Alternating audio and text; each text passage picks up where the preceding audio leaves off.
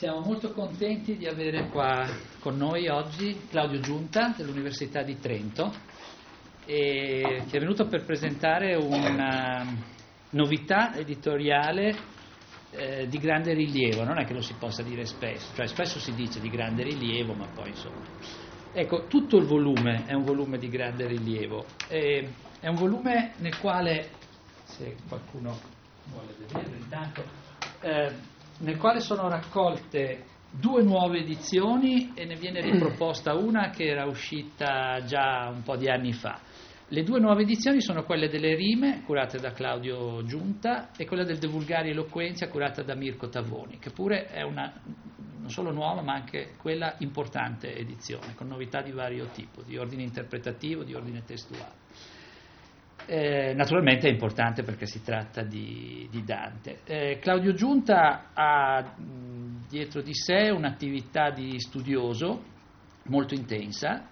Eh, in pochi anni ha fornito alla comunità degli studi, eh, della ricerca, delle, eh, dei volumi importanti, in particolare mh, occupandosi di poesia due trecentesca, ma fornendo nei suoi volumi pubblicati principalmente dalle edizioni del Mulino indicazioni che hanno una portata più ampia che non solo quella della eh, poesia di questo periodo.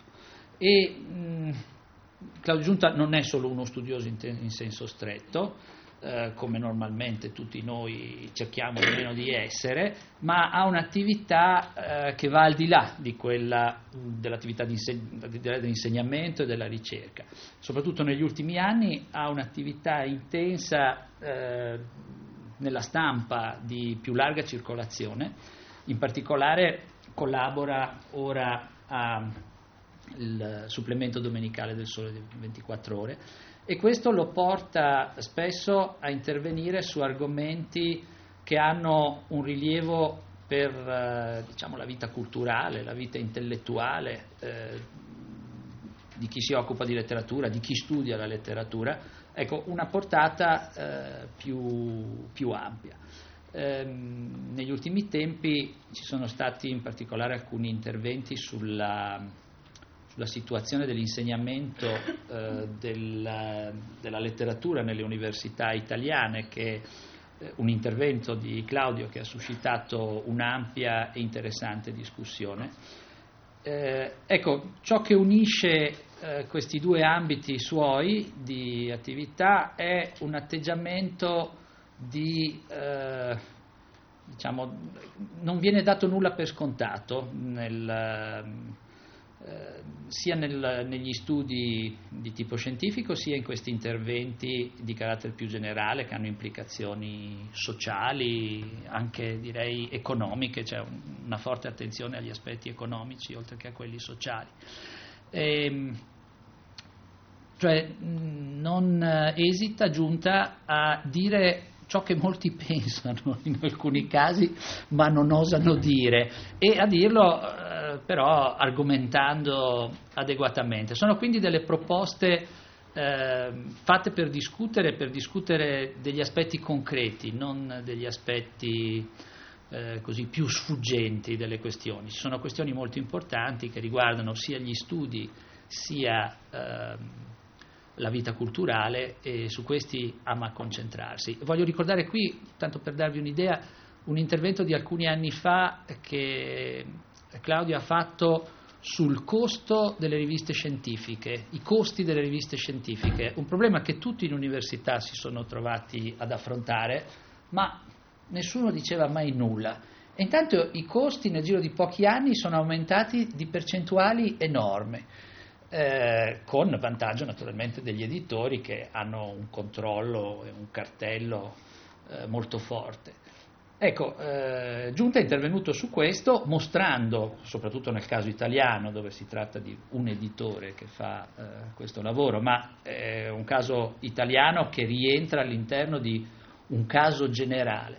Quindi è un caso generale internazionale che riguarda editori ben più grandi di quelli italiani. Quindi un'attenzione direi a 360 gradi per eh, tutto ciò che riguarda la vita culturale e la vita intellettuale di un paese che da questo punto di vista ha insomma, tanti problemi come l'Italia.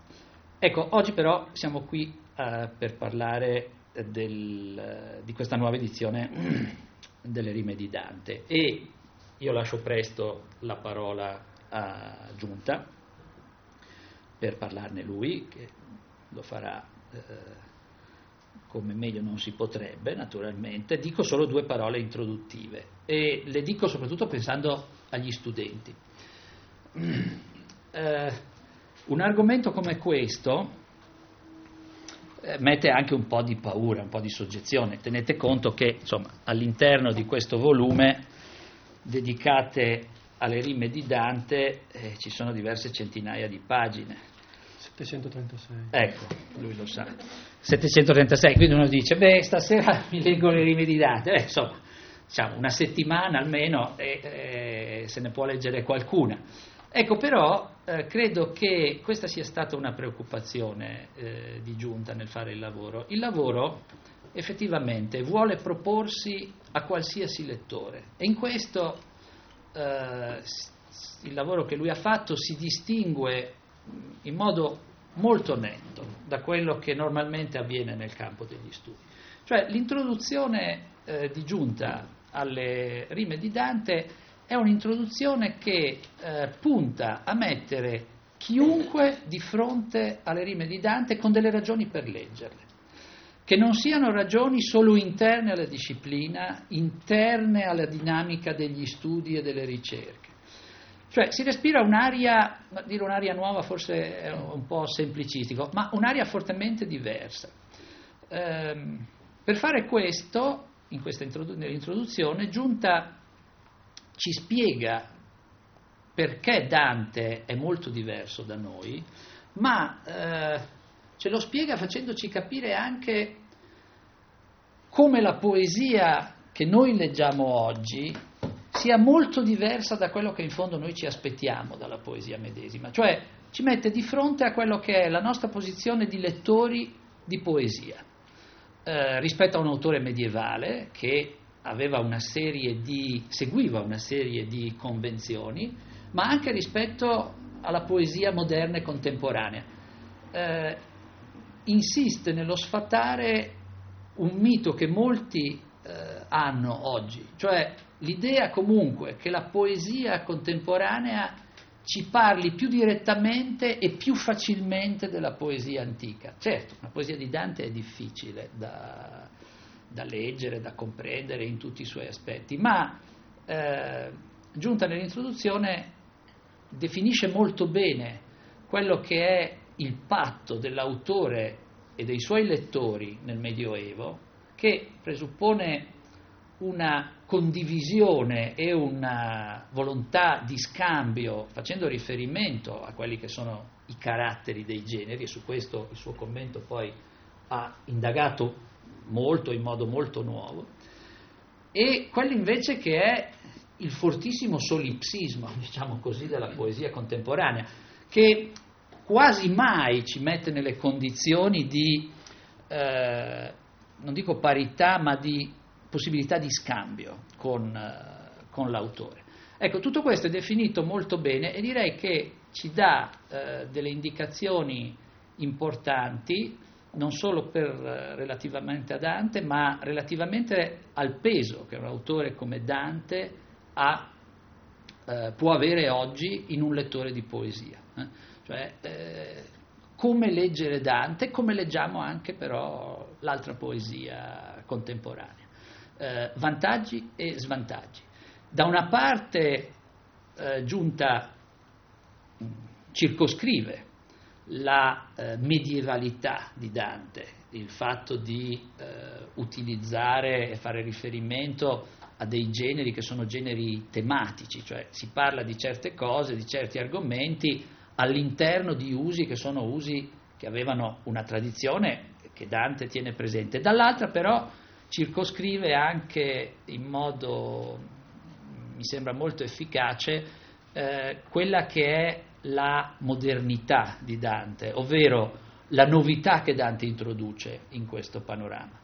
Eh, cioè è vero che da una poesia di impiego fortemente sociale che arriva fino proprio agli immediati predecessori eh, di Dante, con lo Stil Novo e con Dante, eh, direi in questo Cavalcanti ha avuto un ruolo molto significativo, eh, si passa ad una poesia che si concentra sull'io del poeta e che quindi porta in, una, uh, in un ambito che è l'ambito dell'intimità e dell'introspezione.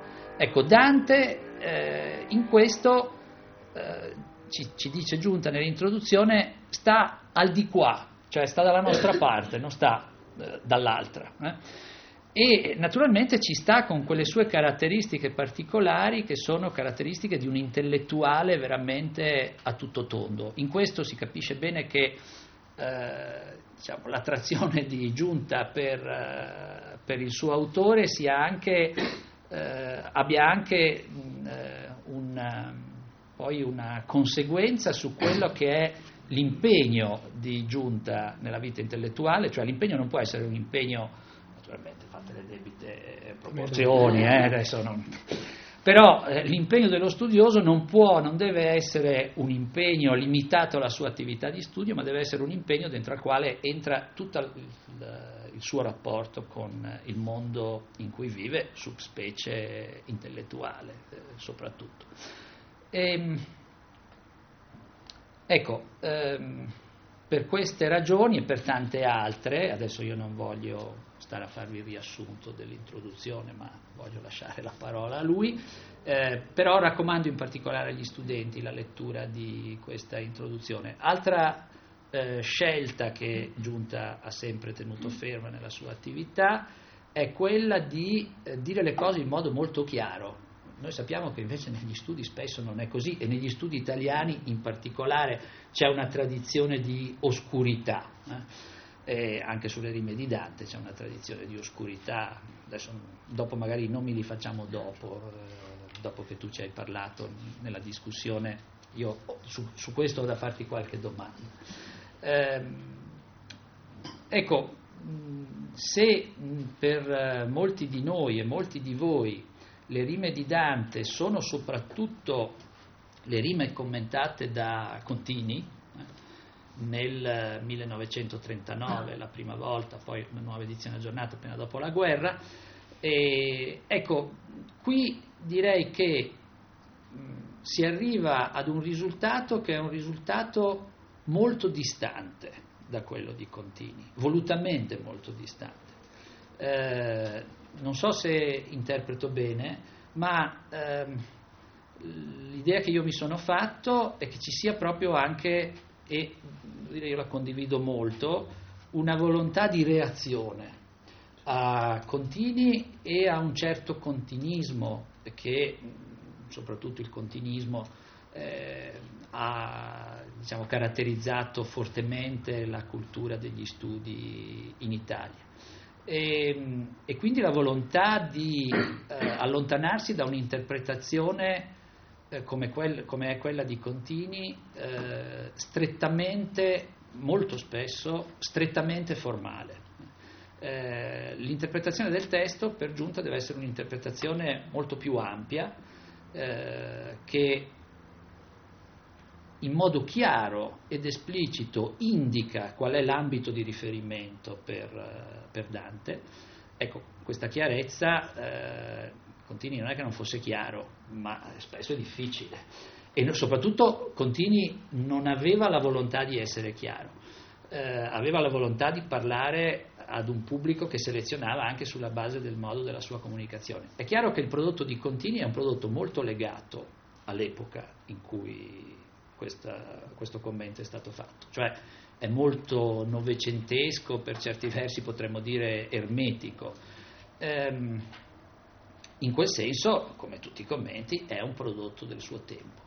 Eh, adesso, sentendo parlare Claudio, forse capiremo anche in che senso il commento di Claudio è un prodotto di questo tempo, ma eh, da parte mia posso già dire che in questo sta una delle grandi doti di questo lavoro, poi delle altre parleremo successivamente. Sono in imbarazzo perché mi verrebbe da parlare di, di questo, cioè mi verrebbe da rispondere e tirare fuori un po' di cose interessanti e non posso farlo. Però grazie per la, la, formula non dare nulla per scontato. Credo che il mestiere di un intellettuale sia proprio questo, sia che studi le cose che passano sotto i suoi occhi oggi, sia che studi eh, le cose del passato.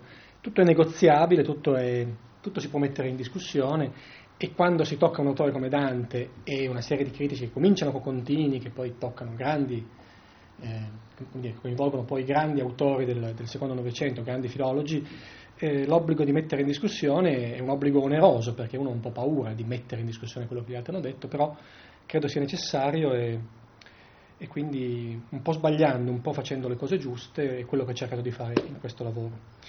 Um, vi dico un po' di cose su come ho proceduto e poi lasciamo, vediamo di fare due chiacchiere sulle cose che, che Simone ha tirato, ha tirato, fuori, sul tappeto, che sono molto interessanti. Cioè, avete degli handout che stanno per arrivare, eh, vi ho fatto un prospettino con le edizioni e i commenti principali. Mm? Um, la mia non è un'edizione critica, è un commento, è un commento con un testo rivisto, quindi è un'edizione commentata con un testo rivisto.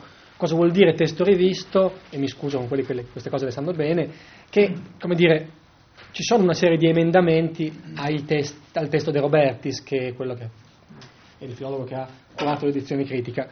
Emendamenti molto rispettosi, molto locali, proposte di emendamento per la gran parte, di, la gran parte dei casi, perché non è elegante cambiare il testo dell'edizione critica così, opere ingeni, senza, facendo un po' del, delle levate di ingegno, senza rifare tutta l'edizione. Per cui i miei emendamenti sono in genere proposte di emendamento al testo. Um, I commenti li avete nella seconda parte, sono tanti, sono solo una parte dei commenti eh, che sono stati dedicati alle rime, ma sono i più, i più importanti, sono quelli che avevo sul tavolo quando ho eh, lavorato al, al, al, mio commento. E, è un tavolo che è andato popolandosi nel tempo, perché io ci ho messo dieci anni a fare il commento alle rime, Contini ci aveva messo sei mesi, così, così raccontava lui. Ehm, e qualche maligno dice si vede, si vede perché è un commento geniale quello di Contini, ma anche alle volte un po' così lacunoso, nel senso che non spiega tutto Contini. Io invece sono meno geniale, ma spiego tutto. O cerco di spiegare tutto molto spesso dico non ho capito, il lettore vedrà lui, oppure rimango nel dubbio, eccetera, eccetera. È una buona tecnica quella di, di ammettere la propria incapacità. Il lettore è subito accattivato, insomma, si dice mm, c'è questa possibilità, c'è quest'altra, si rimane nel dubbio. Ve lo dico perché è un, un buon modo di fare questo. La certezza arrogante è sempre una cosa che, mette, che, che indispettisce il lettore, invece una certa onestà, una volta che uno ha messo davanti al lettore tutti i dati disponibili, poi non è detto che debba poi concludere lui la discussione, la discussione rimane aperta e io lo faccio spesso nel mio commento, cioè chiedo al lettore di partecipare o di, o di dire la sua. Punto 1 degli handout, spero tutti l'abbiano di fronte. Ciò che io criticherei in questo metodo è che ovviamente lo si può applicare soltanto a quei poeti che rivelano effettivamente questi gruppi associativi, cioè soltanto a quei poeti che lasciano apparire nei loro scritti le loro fobie e le loro idiosincrasie, ma così restano esclusi tutti gli scrittori anteriori al Settecento, all'epoca cioè in cui la teoria del genio originale venne scoperta ed applicata. Prima di questo periodo è assai difficile scoprire in qualche scrittore associazioni individuali, cioè associazioni non suggerite da una tradizione letteraria. Dante, Shakespeare, Racine sono grandi individui letterari, ma non permisero o non ottennero che il loro stile venisse permeato dalle loro fobie e idiosincrasie personali. Questo è Leo Spitzer che parla del metodo di, di, di Kenneth Burke delle associazioni linguistiche, cioè Burke pensava che studiare un autore volesse dire fare una specie di esercizio freudiano, vedere quali parole ricorrevano spesso, quali giri di frase, studiare il modo in cui il linguaggio veniva gestito dagli autori. Dice Spitzer, attenzione perché va bene questo metodo, ma Prima del Settecento è impossibile usarlo, perché prima del Settecento eh, gli autori in realtà sono parlati dal linguaggio. La tradizione è troppo importante per loro, se ne distaccano molto poco e quindi è inutile pensare ai gruppi associativi, è inutile applicare Freud a Dante, lo si può applicare a Mallarmé senz'altro, ma non a Dante, perché lì per Dante la tradizione è troppo importante. Eh, e il talento individuale, per usare una dicotomia di Eliot, ehm, ha meno importanza. Ora, questa, questa, questo periodo di, di, Spitzer mi ha un po' ispirato, oppure tendi, dire, tenderei a condividerlo. È una descrizione un po', un po', grossolana, forse, un po' tagliata con l'accetta, di un, di un campo letterario che io, che io, condivido. Gli autori che lui sceglie, Dante, Shakespeare, Racine, secondo me sono proprio quelli da non scegliere in un discorso del genere, cioè sono autori che hanno una personalità talmente spiccata, una, una maniera talmente individuale, che forse le cose che dice Spitzer qui non si applicano ai loro casi. Però in generale il discorso secondo me fila eh, possiamo riformularlo in molti modi in maniera molto grossolana, di nuovo, mi scuso. Oggi la poesia è qualcosa che si sente, nel Medioevo è una cosa che si fa, la dimensione dell'artigianato, del fabrile è più importante. Pensate a tutti quei sonetti scritti in risposta ad altri sonetti da autori che non potremmo mai definire poeti. Mm? Oggi chi mette mano alla poesia o è un velleitario, un adolescente velleitario, o è un poeta, è ispirato, anche se non è ispirato, pensa di esserlo. Insomma, ci credo abbastanza, è una descrizione che, che sentirei di fare mia, mm, quella di Spitzer. Eh, al punto 2 vi ho messo un altro brano che, che, dice più o meno la stessa cosa, da un'altra prospettiva. È un bel romanzo di Sciascia, spero tutti quanti l'abbiate letto, Il Consiglio d'Egitto. E questo avvocato di Blasi sta, sta per essere giustiziato e dice Sciascia, poiché sentiva di non potere, di non dover scrivere le cose vere e profonde che gli si agitavano dentro, Di Blasi prese a scrivere dei versi. L'idea che si aveva allora della poesia gli consentiva il pensiero che in essa si potesse anche mentire. Siamo nel 1795 in Sicilia, quindi idealmente al di qua della svolta romantica. Dopo quella svolta sarà un po' difficile pensare che uno sceglie i versi per poter mentire con più facilità. D'accordo? Poesia e sincerità, con tutte, tutti i distinguo del caso, correranno paralleli, correranno insieme nell'Otto Novecento. Cioè, leggendo una poesia post-romantica, noi abbiamo la, la, la presunzione che, che, il poeta ci dica la verità, che Leopardi sia veramente seduto di fronte a una siepe eh, su una collina marchigiana. D'accordo? Um, invece al punto 3 avete, avete un paio di, di, tipici testi duecenteschi, cioè del secolo di Dante. Penso possa, possono essere stati scritti di Dante, negli anni di Dante. Um, sono due incipit uh, di due sonetti attribuiti a un, a un, maestro Francesco, che è un minore del 200.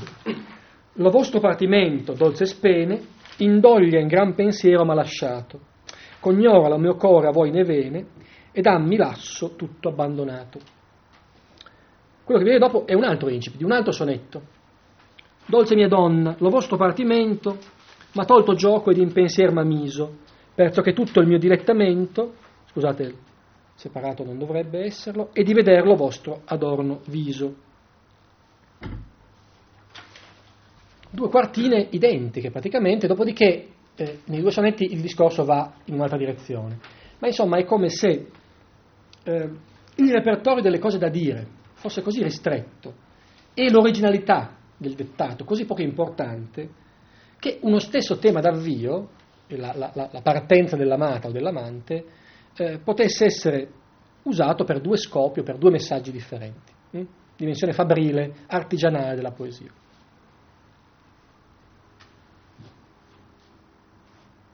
Ora, naturalmente non è che i poeti post-romantici ignorano questa dimensione fabrile, artigiana della poesia, basta vedere so, gli autografi di questi poeti, basta, ho visto gli autografi del, del Belli che faceva i sonetti con le, con, le, con le, griglie delle rime, delle parole rima, insomma, un po' come oggi i parolieri delle canzoni, insomma. È ovvio che non ci sono delle, dei muri tra le epoche. Ma per farvi capire la differenza a cui alludo, c'è un, un, un virelé, eh, c'è un testo francese medievale che comincia così. Hélas, avril, par ton dolce revenir, j'hai de dolor plus che dire ne sai. Uh, ahimè, aprile, per il tuo dolce venire, tornare, ho dolori più grossi di quelli che posso dire. Allora, qui il lettore, per capire questo testo, deve sapere che questo testo rientra, questo incipit rientra in un topos, cioè quello del, dell'esordio primaverile. Mm?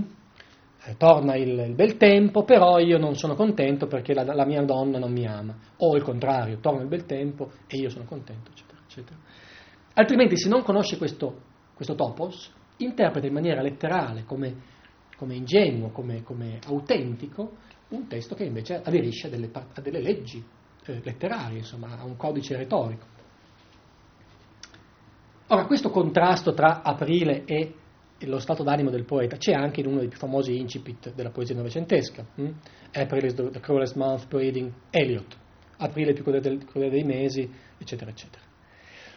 Naturalmente per capire Eliot non occorre sapere che esiste un topos eh, primaverile, anche se può darsi che Eliot l'avesse nelle orecchie. In realtà il, la, la, questione lì non è qual è lo scarto di Eliot rispetto all'esordio primaverile tradizionale.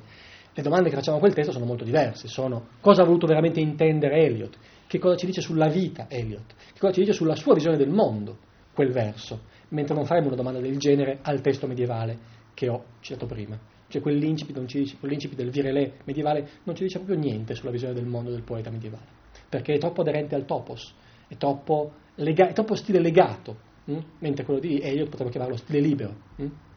Ci siamo? Ecco in tre minuti due epoche della letteratura occidentale. Um, Allora, esistono quindi nella poesia medievale, quella che ci interessa adesso, delle, delle, convenzioni che non possiamo semplicemente togliere per attingere il nucleo originale, perché formano la, la sostanza dell'espressione stessa. E ne deriva quindi, come ho accennato, che la personalità che c'è dietro le opere, i testi, eh, sia ben poco deducibile da ciò che l'autore dice, la personalità stessa dice nei suoi scritti difficile raggiungere l'autore, hm? la voce vera dell'autore dietro testi così aderenti a un codice, così strettamente aderenti a un codice. Questo non vale solo per la poesia, eh, vale per tanti generi letterari, vale per, per, una bella fetta della tradizione occidentale, mi scuso per la banalità delle cose che dico, ma ricordiamocelo. Um, c'è un passo di, un, di, uno storico della filosofia antica che si chiamava, si chiamava Pierre Hadot su Marco Aurelio, in cui Hadot dice Marco Aurelio personalmente era ottimista o pessimista? Soffriva di un'ulcera gastrica? I suoi pensieri non ci permettono di rispondere a questa domanda. Ci fanno conoscere esercizi spirituali che erano tradizionali nella scuola storica, ma non ci, non ci rivelano quasi nulla sul caso Marco Aurelio. Cioè, la prigione dei generi, dei codici, talmente stretta che è difficile attingere veramente alla personalità del poeta o del filosofo addirittura che abbiamo di fronte, se, è, se appartiene a un'epoca molto lontana dalla nostra. Sono cose ovvie. Cose ovvie che però hanno una, qualche conseguenza su come commentare un testo medievale. Ehm, e cioè, le, le posso elencare. Ehm,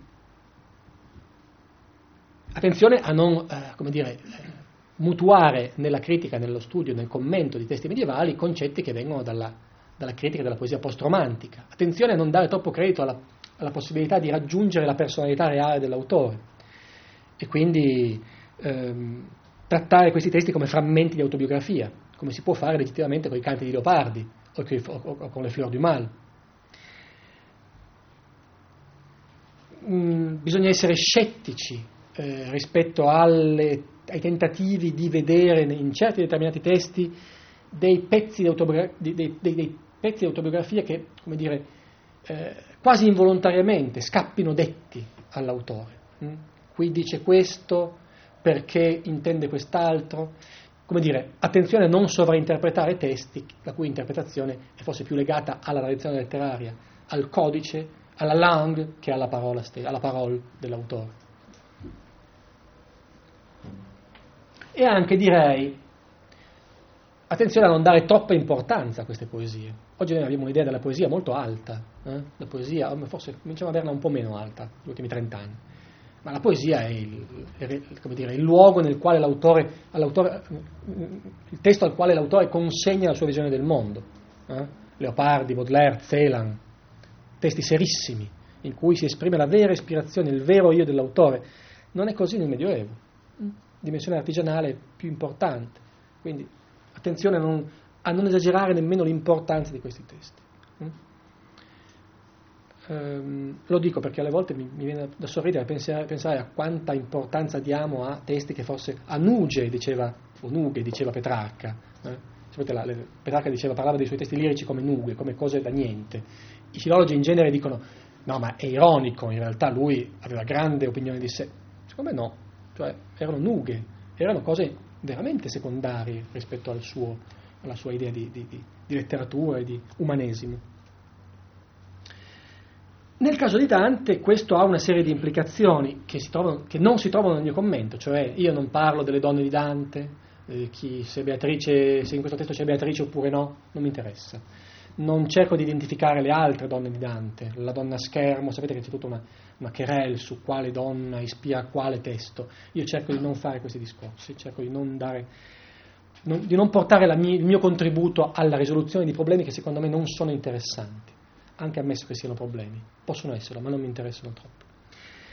Um, poco interesse per l'intertestualità, è un tentativo di tenere l'intertestualità molto fuori dal mio discorso. Hm? Questo testo si lega a quest'altro perché torna questa parola, non ci credo molto, hm? non ci credo quasi per niente.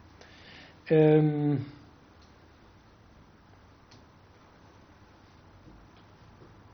e anche poco interesse per l'evoluzione interna della poesia di Dante, per la storia di Dante poeta, perché non credo si possa dedurre da testi lirici sparsi e frammentati come sono, quelli, sono le rime di Dante. E quindi anche poca fiducia nel, nella possibilità di far emergere verità psicologiche eh, come quelle che possono emergere dallo studio approfondito dei canti di Leopardi o i Fleur du Mal di Baudelaire. Questo, questa serie di, di assunti preliminari mi ha fatto criticare, qualcuno mi ha detto che è, una, è un'edizione postmoderna, poi ne parliamo se volete, insomma. Eh, non è qui la persona qui che mi ha detto questa cosa, perché avrei delle cose da dirgli, insomma. L'edizione non è affatto postmoderna. Io semmai sono postmoderno, ma non l'edizione. Eh, però certamente c'è un'idea che i frammenti contino più dell'intero, non c'è nessuna idea di intero, nessuna idea di libro. Hm? C'è un'idea, che, un'idea per cui i testi vanno commentati uno per uno, senza pensare a delle cornici che li unifichino, non ne viene nessuna visione da questo, da questo, mio commento. Dalle 700 pagine che ho scritto non viene fuori nessuna visione di Dante. E chi si lamenta gli rispondo con la battuta di Weber, la battuta di Weber, chi vuole la visione vada al cielo. Chi vuole la, la soluzione del problema cerchi altrove e troverà le soluzioni. Um,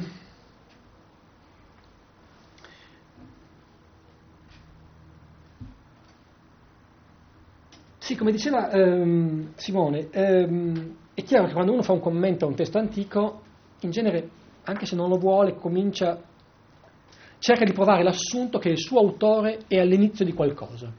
Mm? Dante è il primo autore che, mm? Oppure è l'ultimo autore che, ma in genere è il primo, il proto-seuretes, il primo scopritore di qualcosa.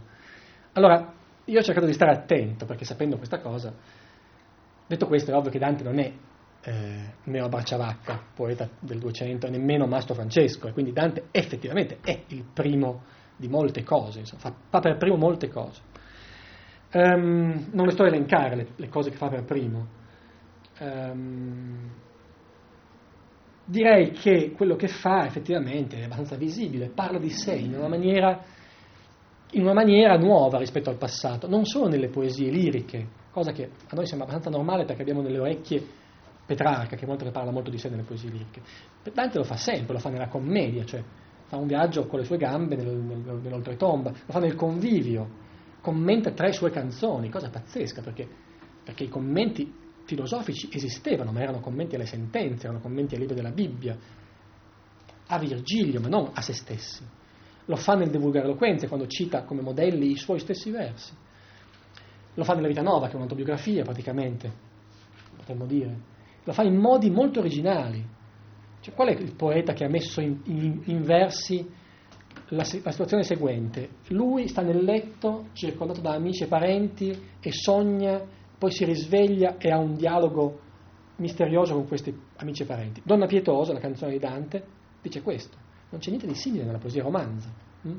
C'è una situazione reale, o che comunque si presenta come reale.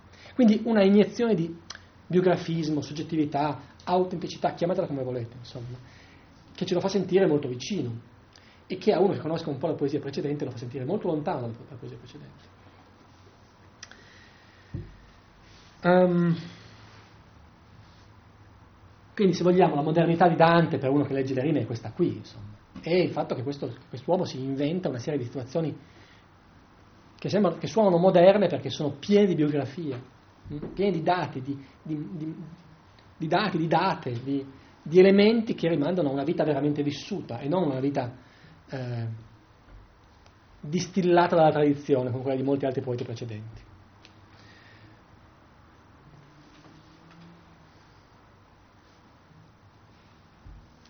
Questo significa, per esempio, che bisogna riconoscere ciò che è dantesco in Dante, cioè ciò che è veramente originale, allora, al di là dei grossi discorsi. Prendiamo, non so, ehm, un testo come nella Vita Nuova si parla del gabbo di Beatrice, delle donne di Beatrice nei confronti di Dante, la presa in giro di, di, di Dante, che vorrebbe stringere amicizia con Beatrice, però si vergogna, è timido, e allora le donne gli dicono, ma cioè, nemmeno riesci a parlare con questa donna, cosa vuoi da, da, da Beatrice?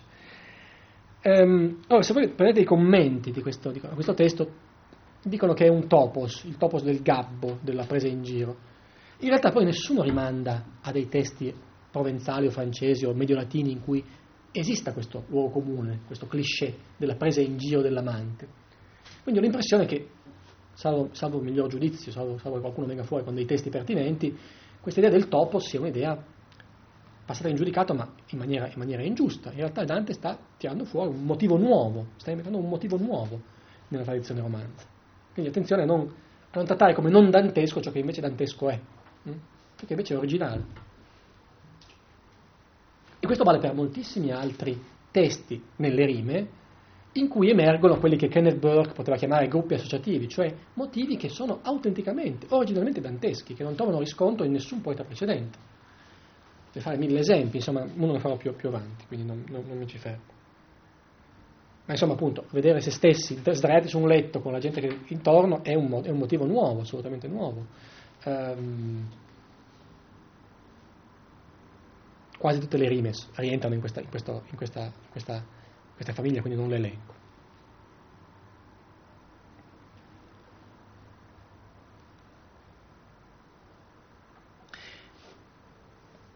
Più interessante e più difficile e più importante per il commentatore è vedere quello che di, di non dantesco c'è in Dante. Mm?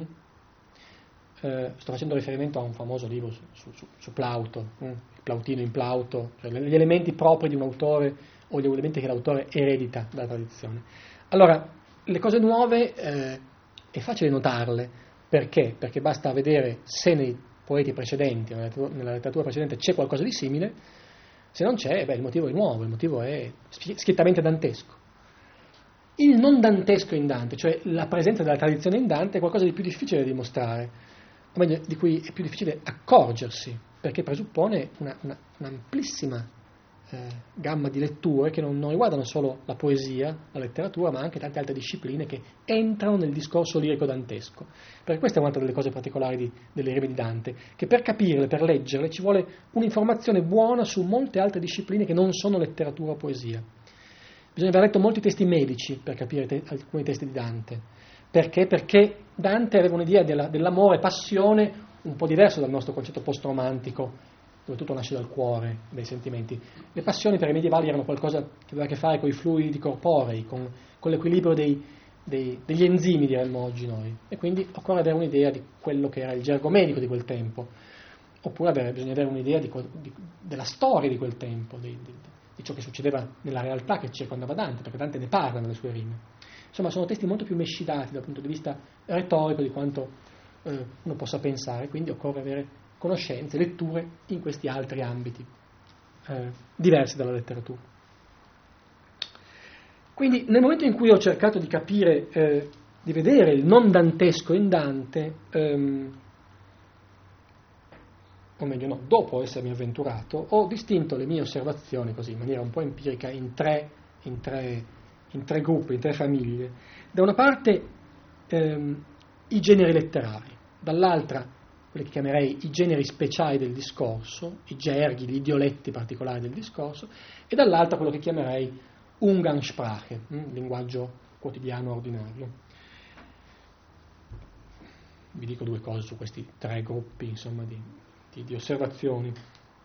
Quando parlo di eh, influenza della retorica dei generi letterari sul discorso lirico, dico una cosa molto ovvia, e cioè che nel Medioevo esistevano generi come la pastorella, l'alba, il, la chanson de change, eh, il comiat, il testo in morte, il plagne, eccetera, eccetera, cioè generi che, eh, è sbagliato dire influenzavano il testo, perché erano delle scatole in, nel, quali i testi dovevano entrare, quindi il poeta scriveva un testo che aderiva a quelle leggi di genere, a quelle norme generiche, diciamo. Oggi, salvo eccezioni che possiamo lasciare stare, non è più così. Cos'è oggi una lirica? Una lirica è un testo lirico libero, mm? completamente libero, in cui non, non ci sono costruzioni né di, né di, metro, né di forma, né di contenuto. La poesia è quel genere in cui si può parlare di tutto, liberamente. Mm? Allora è interessante vedere nelle rime di Dante non tanto i generi letterari, Dante è già abbastanza nuovo, abbastanza moderno da non usare più i generi letterari. Cavalcanti scrive una pastorella, Dante no. Però ci sono nei testi di Dante, nelle rime di Dante, molti elementi di linguaggio che derivano dai generi, molte situazioni che derivano dai generi letterari. Nella Vita Nova c'è un sonetto che comincia cavalcando l'altre per un cammino, eccetera, eccetera. Quel cavalcando e quell'altrier, quella situazione in cui Dante mette se stesso, che cavalca lungo un fiume che potrebbe essere l'Arno, è una situazione molto, molto nota, molto, molto, banale nella letteratura romanza. È la, pasto- è la situazione della pastorella. Mm? Quindi Dante lì non sta scrivendo una pastorella, però sta scrivendo un testo che retoricamente riecheggia il linguaggio della pastorella. Bisogna saperlo, bisogna capirlo, bisogna spiegarlo al lettore, perché il lettore altrimenti interpreta come trovai, come, come novità dantesca, quella che invece è una, una a un, a un gergo, a un linguaggio generico. D'accordo? Spiego? Tutto qui è un esercizio di, di, pazienza, bisogna aver letto tante cose prima per capire do, dove spunta fuori un linguaggio che appartiene, rimanda ai generi letterari. Al punto 5 vi ho messo, no, al punto 4 vi ho messo un altro esempio di poesia duecentesca in cui due sonetti hanno lo stesso svolgimento, non importa leggerlo. Mm? Al punto 5 vi ho messo un passo di Singleton che, che in realtà adesso posso anche, posso anche, lasciarlo stare, che non va bene, cioè Singleton fa, fa lo stesso esercizio che io raccomando, quello di eh, trovare gli echi dei generi letterari nella poesia, però lo fa portandolo un po' troppo oltre, beh leggiamolo. Matelda, no? l'episodio di Matelda, questa donna che Dante incontra nel paradiso terrestre, nel rappresentare il suo incontro con Matelda, Dante ha inteso richiamare alla mente un noto genere poetico in cui c'è il tradizionale incontro di due innamorati. Ma a differenza di quanto avviene nella pastorella, egli poi non sviluppa la situazione iniziale. L'incontro di Dante con Matelda rientra perfettamente nello schema tradizionale di questo genere minore, da noi quasi del tutto dimenticato. Non avviene spesso di incontrare nella commedia siffatte deliberate trasposizioni di generi poetici. No, cioè Dante non, qui non è che allude al genere letterario della pastorella. Dante usa un linguaggio che è legato a quel genere letterario. Capite la differenza tra, come dire, la differenza? Da una parte Singleton pensa a una specie di, di, di gioco metaletterario, qui Dante allude deliberatamente al genere della pastorella, che mi sembra un po' troppo a quell'altezza del, del purgatorio. Molto più probabilmente, molto più terra a terra, ci sono delle, delle associazioni verbali o delle situazioni che rimandano a quel genere letterario. Qui Dante non allude, qui Dante ha nel sangue quel genere letterario. È diverso, d'accordo? È un po' diverso. E, e, mi interessa perché abbassa, io tende, nel mio commento cerco sempre di abbassare il più possibile il tasso di metaletteratura, eh, il tasso di metaletteratura. Eh, voi non, non tutti chi non è medievista non lo sa, ma, ma tutti quanti in realtà. Il, lo sport di massa degli ultimi 30 anni nei commenti alla poesia è, nei commenti alla letteratura è questo testo non parla della realtà, parla di altra letteratura. Mm? Se voi prendete un libro come Categoria italiana di Agamben, è tutto così, da pagina 1 a pagina 170, e con delle spiegazioni cervelloticissime e fondamentalmente assurde. Per Dante ve posso assicurare, almeno ci ho passato molto tempo. Allora cerco sempre di comprimere molto il, il metaletterario, mi interessa, ci, ci penso due volte prima di accettare che Dante stia alludendo a un genere letterario della poesia provenzale. Um, quindi, prima cosa, i generi letterari cavalcando l'altriene per un cammino, non allude al genere della pastorella, ma si serve del linguaggio che era stato codificato per la pastorella. È giusto dirlo al lettore, è bene dirlo al lettore. Questo vale per altri testi delle rime che non sto a elencare, insomma. Ma c'è per esempio un sonetto che è tutto quanto una, una, una lettera in versi e che usa, sonetto semeuccio demostrato, che usa proprio tutti i tipici stigmi, caratteri della lettera medio-latina, l'epistola d'età carolina per esempio, tutte, tutti i luoghi comuni di quel genere. Va detto al lettore per evitare che il lettore scambi per dantesco ciò che è non dantesco, cioè ciò che Dante recupera dalla tradizione. Non perché Dante alluda all'epistolografia medio-latina, ma perché ha nel sangue, ha nella testa quel tipo di formule. La seconda famiglia di, di, elementi non danteschi sono i cosiddetti linguaggi speciali. Beh, esistevano in passato, come esistono oggi, del, dei, delle situazioni particolari in cui si usavano dei linguaggi particolari. Il linguaggio della giurisprudenza, della liturgia, ehm, quello dei mercanti, quello della medicina, eccetera, eccetera. Allora, per un commento a un testo medievale occorre impratichirsi con questi linguaggi. Perché? Perché mentre questi linguaggi non si trovano generalmente nella poesia moderna, se si trovano sono, come dire, evidenziati. Certo che Pound metterà nelle sue, o Eliot o, o, o, o, Ben metteranno nelle loro poesie dei, dei termini che non sono poetici, che sono impoetici, ma li metteranno in maniera, come dire, rilevata, accusata. Mm? Eh, cioè faranno capire al lettore, qui sto citando un testo prosastico, Pound lo fa spesso nel Cantos. Eh, ma in generale noi pensiamo che la, la, il gergo della lirica, la poesia lirica della poesia non debba essere contaminato con linguaggi speciali. Mm? Eh, nel Medioevo il linguaggio della poesia non si è ancora costruito, diciamo, come linguaggio autonomo. Mm? è ancora un linguaggio che confina, che tocca, che, che preleva da linguaggi vicini, da linguaggi settoriali vicini. Per fare un esempio, per non rimanere nell'astratto, quando Dante nella, in, in eh, Le dolci rime d'amore, hm, nel convivio, scrive una canzone, scrive una canzone filosofica che brulica di termini che non si capiscono se non si conosce molto bene il linguaggio delle, della scolastica. Hm? Faccio un elenco di parole che, che, che che sono non parole poetiche, ma parole della scolastica tommasiana, insomma, che vengono tutte dalla somma teologica. Puose il falso, con difetto procede, appare, patet, ancor, amplius, segue, da questo segue, sequitur, è manifesto, li riprovo, sia per supposto. Chi ha nelle orecchie quel testo di Dante vede quanti elementi di quella poesia eh, dipendono non dal linguaggio della poesia, non dal linguaggio dei, dei generi letterari, ma dal linguaggio che era usato dai, filo, dai maestri di filosofia nelle scuole. Occorre avere nelle orecchie quel tipo di linguaggio. Un altro esempio, parliamo delle rime, una canzone come Poscia Camor, nelle rime, finisce con un verso che dice eh, coloro che vivono fanno tutti contra. Mm? Per dire, quelli che vivono, le persone che vivono fuori, fanno il contrario rispetto alle cose buone che ho detto appena adesso. Allora, non, continui, parafrasa, agiscono in avverso, giustamente, però l'informazione è incompleta se non si dice che nelle leggi medievali, nelle, nelle norme che i comuni emanavano per, per, la vita pubblica, per regolare la vita pubblica, fare contra, coloro che vivono fanno tutti contra, fare contra voleva proprio dire eh, violare la legge, trasgredire. Mm? Nei documenti si leggono formule come quelli che fanno contra gli ordini del comune siano puniti, eccetera, eccetera.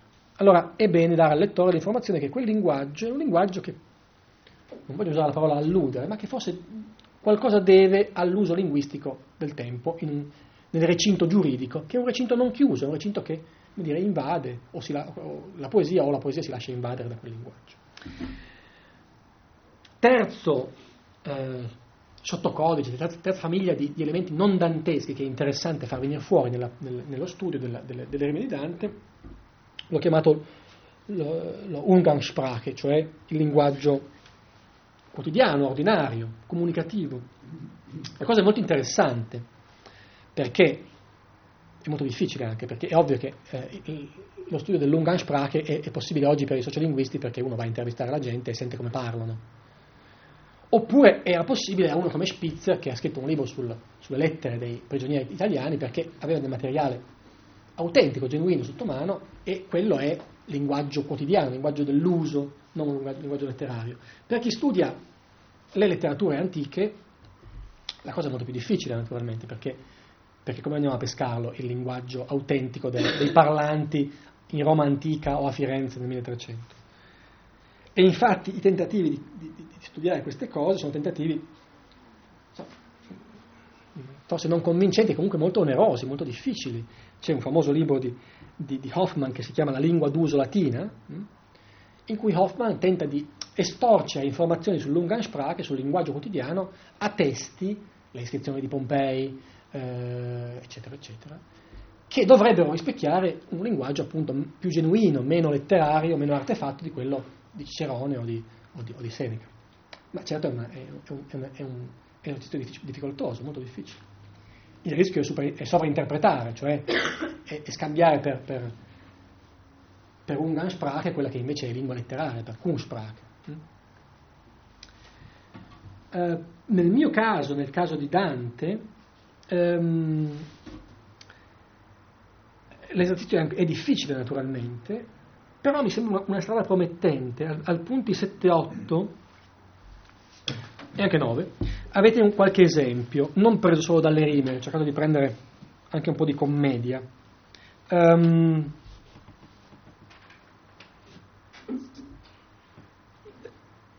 Lunga Sprache naturalmente si coglie molto bene in quei testi dia- che, che, che, che, dialogano col lettore, in cui è molto presente la forma, la, la, dire, la forma retorica della sermocinazio o dell'apostrofe. Il poeta parla a un lettore. Hm? E allora lì è evidente che vengono fuori elementi di tratti dialogici che, che appartengono al linguaggio dell'uso quotidiano. Però ci sono anche dei casi un pochino più nascosti che vale la pena di tirare fuori. Uh, al punto 7 avete un verso famoso della, della commedia, Inferno 2, 36. Mm. Dante che dice a Virgilio aiutami un po' perché io non capisco niente, non capisco, tu sei più savio, dammi una mano. Dice, sei savio, intendi me chi non ragiono. Cioè, sei savio, intendi meglio di quanto io non, non possa dire, non possa, non possa fare. Allora è interessante, a mio avviso, vedere che la formula sei savio, come dire, posso dire, abbreviando, non è stile libero, è stile legato, cioè esisteva nel Medioevo la formula sei savio, siete savi, per dire voi ne sapete di più. E ne trovo conferma, cioè, come dire, trovo questa formula in un testo genuino che, che, che, che, per quanto è possibile registra l'uso vero del linguaggio, cioè un testo San Gimignanese del, del 200, voi siete una lettera, voi siete savi, in queste e nelle altre cose che avete a fare, vi direi Dio a prendere quello che fia bene. Una lettera che probabilmente rispecchia l'uso del linguaggio corrente e in cui ritorna la stessa formula. Allora, poi possiamo divergere sul, sul significato da dare a, questo, a, questo, a, questa, a, questa, analogia, però certamente va colto il fatto che Dante probabilmente nell'inferno sta recuperando una formula, un sintagma che, che nell'uso, che era, che era un Gansprache, che era un linguaggio dell'uso. Al punto 8 ho un caso direi più facile, più, più evidente, insomma, quando Dante nel, nel Paradiso scrive o pazienza che tanto sostieni, eh, pazienza di Dio che tanto sostieni, beh, quella esclamazione è tipica della... Beh, quell'esclamazione i commenti dicono che viene dalla, dalla, dalla Bibbia. Quasi voles Deus ostendere iram et notam facere potentiam sua, sustiniti in multa pazienza, vasa ira, ire aptata in interitum, cioè insomma, sarebbe questa la, for- la fonte del, del, del, verso di Dante. In realtà è molto più pertinente trovare nella predicazione medievale delle formule che riprendono quel brano biblico, ma che ne danno una versione, come dire, più vicina per il carattere interiettivo al modo in cui Dante la usa, cioè Giordano da Pisa, che è una miniera da questo punto di vista, naturalmente, un predicatore. Quanta è dunque la pazienza di Dio che ti sostiene? Mm? Quindi fo- non, non, parliamo di fonti, ma è comunque interessante dal punto di vista della storia del linguaggio e anche della, del dantista far vedere come Dante forse non aveva in mente tanto il brano biblico quanto una formula che con quell'andamento interiettivo ricorreva molto spesso nella predicazione in volgare. d'accordo? Spero di essere stato chiaro. Um, al punto 9 avete un caso un pochino più, un caso nuovo, insomma, che vi sottopongo così per, per chiudere questa serie di esempi in maniera un po', anche, anche per strapparvi un sorriso magari. C'è questo, questo, inizio di questo sonetto così, così medievale, hm? quando dovete fare un esempio di un testo medievale, non si dicono queste cose, ma insomma, eh, come dire, quel sonetto è veramente un concentrato di elementi medievali. È un sonetto in cui Dante immagina di essere a colloquio con la malinconia, che, le, che, gli, che gli, dice che la donna che, che, ama sta per morire. Allora, Dante non dice, Dante è oggettiva, hm? facciamo, facciamo cose banali che dicono i medievisti, la mentalità medievale non è una mentalità soggettiva, dire, soggettivistica, ma oggettivistica, per cui oggettiva in visione i sentimenti.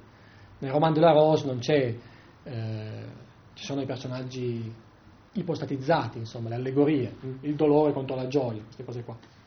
Quindi oggetti e non, e non soggetti. Le passioni vengono tradotte in figure, in immagini. Beh, Dante lo fa molto bene qui perché non dice come sono malinconico, come sono triste, come sono addolorato, non dice un giorno è venuto a casa mia la malinconia, col dolore insieme a lui, insieme a lei, e hanno messo, a parlare, eccetera, eccetera. Perché, no, voglio dire, Dante è moderno, d'accordo, ma non è che Dante, Dante apparteneva al Medioevo e quindi eh, diamo anche al Medioevo quello che è suo, insomma, qui Dante non, non diverge troppo dall'uso di, di, di Chrétien de Troyes o di, o di Jean de Meung o di, o di Boccaccio, per esempio un sonetto tutto araldico, pieno di figure immaginate. Un dì si venne a me malinconia e disse, mi voglio un poco star con teco. E parve a me che la menasse seco, dolore ed ira per suo compagnia. Ed io le dissi, partiti, va via, eccetera, eccetera. E lei mi rispose come un greco, eccetera, eccetera. Allora, nel mio commento faccio una lunga nota in cui elenco una decina di passi in cui ritorna questa formula apotropaica, partiti, va via, vattene. E faccio una lunga spiegazione, forse non nel commento, ma nel saggio che ho scritto, eh, come dire, cerco di far vedere al lettore la persistenza di questa formula apotropaica. Nel Medioevo nel Rinascimento ci sono molti di questi casi, ve ne ho messi un paio nel, al punto 9 degli indauti, in cui si prende la malinconia, la si trasforma in un, in un oggetto, in una persona e le si intima di andarsene. Vate in via malinconia che il mondo di chi gode, in uno di quei testi che Camporese ha pubblicato nel 500 popolare, diciamo, lascia mir malinconia da poi che di maggio siamo. Voi direte, ma questi sono testi cinquecenteschi, quindi, quindi siamo 300 anni dopo Dante. Meglio ancora, vuol dire che persiste un luogo, un topos, un uso retorico. È ovvio che questi autori, questi, questi testi non, non, è che dipendono da Dante, non c'è nessuna intertestualità, né Dante dipende da loro, che sono venuti dopo. È evidente che c'è un uso diffuso nei, nel Medioevo e nella prima età moderna di questo topos, del, questo, di questo, posso dire, modo del linguaggio. Hm? Si prende una, un sentimento, lo si trasforma in qualcosa di tangibile e gli si intima di andare via, in quanto sentimento negativo. Elenco parecchi esempi da questo punto di vista. Quello che mi interessa dire al lettore, al lettore moderno, è che questa eh, idea di eh, trattare elementi, i sentimenti o gli elementi naturali come cose, in realtà è presente anche nel nostro linguaggio oggi. Eh, quando New Orleans fu devastata dal, dal, dal, nubifragio anni fa, mi ricordo la scritta luminosa Katharina Go Away, hm?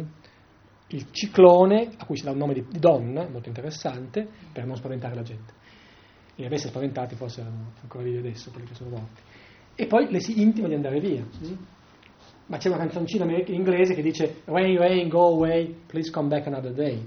La pioggia, ipotetizzata, diventa una, una, una, persona e viene allontanata nel pensiero nel linguaggio. Non c'è nessun rapporto diretto tra tutti questi testi, tra il Cinquecento di, di, di Camporesi, il Medioevo e Catrina, naturalmente. Ma il linguaggio, l'Ungansprache, il linguaggio ordinario quotidiano, ha di queste sovrapposizioni. C'è un immaginario occidentale, non posso verificare se in Cina o in Giappone c'è la stessa cosa, eh, c'è, un, c'è, un, c'è, un, linguaggio, c'è un, c'è un, modo del linguaggio in cui si possono dire queste cose, in cui, in cui le, le, cose possono essere raffigurate in questo modo. È interessante dirlo al lettore, secondo me. Poi chiudo la nota con una, una, una stretta d'occhio al lettore, ricordando che, che c'è una, una, canzone famosa, in Italia almeno, di Ornella Vanoni, che dice tristezza per favore vai via. la cosa interessante perché quella non è una canzone originale, è la traduzione di un testo eh, brasiliano eh, che a sua volta è, tradu- è, è, importato dal Portogallo e quindi attraverso i rami del Portogallo, del Brasile e del Portogallo si ritorna a una tradizione romanza in cui questa, queste formule ricorrevano. Quindi il discorso è uno solo. Hm? Tristezza per favore via, poi posso cantarlo se volete. Um, questi erano tre, uh, le tre famiglie um, di, di, di, di, riscontri che mi interessa mettere, mettere, mettere in luce nel commento. Insomma. I tre pezzi d'appoggio, i tre filoni che mi interessa illuminare per dare al lettore un contesto nel quale possa mettere i testi. Direi che il mestiere del commentatore è questo, è apparecchiare la tavola e, e spiegare al lettore non tanto il valore dei testi, quanto il loro valore di posizione. I sociologi hanno questo, questa formula, il valore di posizione di una cosa. Le cose non sono mai, non sono mai le cose, non sono mai per se stesse. Eh, il loro valore, il loro significato è un, sempre un valore, un significato di posizione. Dove le metti, dove stanno, dove stavano originariamente, è lì che vanno interpretate. Il lavoro del commentatore e del filologo è quello di rimetterle nel loro, al loro posto e quindi illuminare il posto, cercare di dare al lettore tutti gli elementi per, per capire quello che gli stava intorno. Mm? Sono abbastanza convinto del, del, del detto scolastico individuum eh, est, ineffabile, est, ineffabile, cioè non si può definire una, una, cosa, quello che si può fare è definirla, definire il suo contesto, il suo intorno, è quello che, che secondo me bisogna fare, ho cercato di fare nel commento. Chiudo, vero? Sì, poi facciamo due chiacchiere se volete, dicendo qualcosa su, non tanto su Dante quanto sul modo in cui si è letto Dante. Um, come ha detto Simone, e lo ringrazio molto, il mio modo di leggere è molto idiosincratico. Eh, è stupido dire nuovo, perché la novità non è affatto un valore, anzi, tutt'altro. Però certamente quando uno si mette a, a commentare un testo come Dante, stracommentato, e stracommentato molto bene, benissimo devo dire, um, poi ne parliamo se volete, Contini, eccezionale, insomma, non c'è bisogno di dirlo, è, è tautologico, ma anche Barbi. Um, uno si pone il problema di, di non tanto di, di, cosa dire, ma intanto quello di cosa, cosa, non dire, perché l'hanno già detto gli altri meglio di te, insomma. E poi certamente devi anche porsi il problema di quali problemi sono interessanti oggi e quali non lo, erano, quali non lo sono più. Mm? Molti problemi che, che sono, erano interessanti per Continuo e per Barbi non lo sono per me. È una scelta, non è che abbia ragione io. Però secondo me un testo così tanto commentato, così importante, è giusto dare, fare una scelta, è giusto delle, tagliare delle cose e, e, e mettercene delle altre. Tipo, negli ultimi mesi, anni si è parlato molto dell'ordinamento delle rime di Dante. Io ho scelto l'ordinamento Barbi e non quello De Robertis. E la cosa non è piaciuta ad alcuni. Quindi ci sono dei dibattiti su qual era l'ordinamento, se esiste un ordinamento delle rime di Dante fatto dall'autore. Io mi tappo le orecchie quando sento questo, perché non mi interessa minimamente il problema. Forse ho torto io, forse hanno ragione gli altri, ma non mi interessa il problema. Quindi ci sono anche delle cose che io proprio non dico perché non mi interessano. Le ipotesi sulle donne amate da Dante, l'ordinamento cronologico, non mi interessa minimamente. Quando, quando si è di fronte a un testo così, già comment, così tanto commentato è legittimo farlo, secondo me. In conclusione, diciamo questo, i commenti alle rime di Dante sono ancora, secondo me, il modo migliore per capire un certo medioevo almeno. Contini e Barbi sono, rimangono eccezionali e vitalissimi, anche come letture ognuno con i suoi difetti le sue particolarità naturalmente.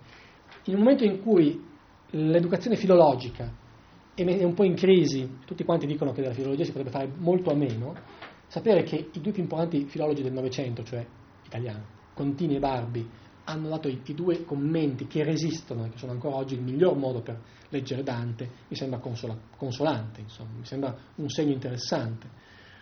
Anche perché poi tutti quei, quei, quei saggi scritti sulle rime di Dante un pochino più modaioli, scritti negli anni 60, 70, 80, l'età delle, delle, delle teorie critiche, oggi sono ormai dimenticati e dimenticabili. Mm. Qualcuno, qualcuno, conoscerà il saggio scritto da Jacobson con Valesio su, su un sonetto di Dante, Roman Jacobson. È un saggio illeggibile, completamente inutile, mm. vano, nel, senso, nel doppio senso della parola, vanitoso e inutile. Um,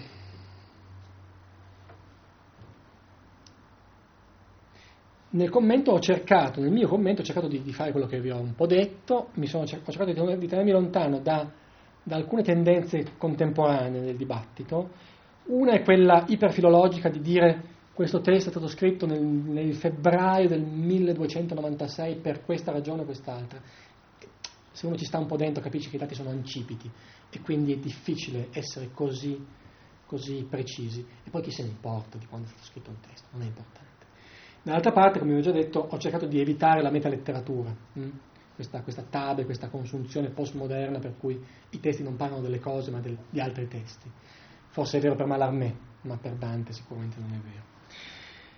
Almeno non se, forse Dante a volte si presta, ma direi che è meglio evitare di prestarsi noi, prestarci noi troppo al gioco di Dante.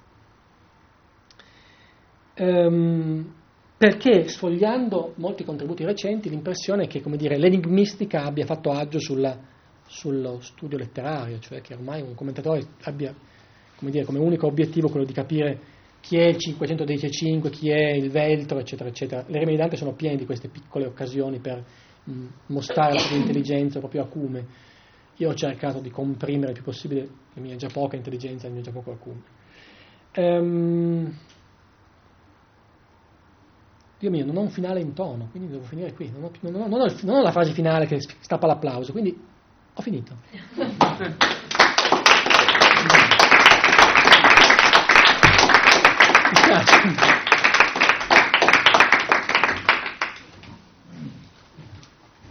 Grazie, grazie anche per questa conclusione. che, no, che però come dire, torna anche con quello che ci hai detto sì, e, con, eh, e, con, l'impostazione del commento. Cioè, ecco, non, eh, non, si ricercano effetti speciali, si richiede un'applicazione, una conoscenza, ovvero si fornisce anche tutta una serie di spiegazioni sulla base di una conoscenza che è una conoscenza estesa. Ecco, adesso sentendoti parlare vengono in mente tante cose. Eh, per esempio, viene in mente che eh, Giunta ha dato un'interpretazione di una famosissima ballata di Cavalcanti, perché io non spero di tornare giammai, proprio sulla base di fatti linguistici come quelli a cui eh, alludeva, che adesso non so che riscontri tu hai avuto, credo buoni, ecco, sì, infatti, eh, che ha cambiato completamente, a lungo si è detto una ballata scritta da, da, da Cavalcanti quando si trovava eh, confinato in Lunigiana prima di morire, ma poi si è detto no, ma non può essere possibile. Beh, è giunta data una spiegazione che è felicissima. Cioè il linguaggio che lì si riprende è il linguaggio dei testamenti e questo tu l'hai spiegato delle, facendo vedere proprio una coincidenza eh, di formulare con eh, testamenti coevi. E quindi quello che Dante, quello che Cavalcanti eh, dice è come nel momento in cui parte, eh, lasciando delle disposizioni perché spera di non tornare indietro nel momento in cui se ne va. Ecco, quello è un esempio in cui non si tratta, adesso eh, Giunta ce l'ha presentato come, giustamente, eh, un lavoro umile di ricostruzione, ma poi scattano, adesso mi viene in mente questo, insomma, ma eh, la stessa cosa può valere per Dante, eh, scatta proprio un, una possibilità di interpretazione eh, molto diversa e molto appropriata, cioè si capisce, è la differenza tra tentare di capire e a volte capire un testo.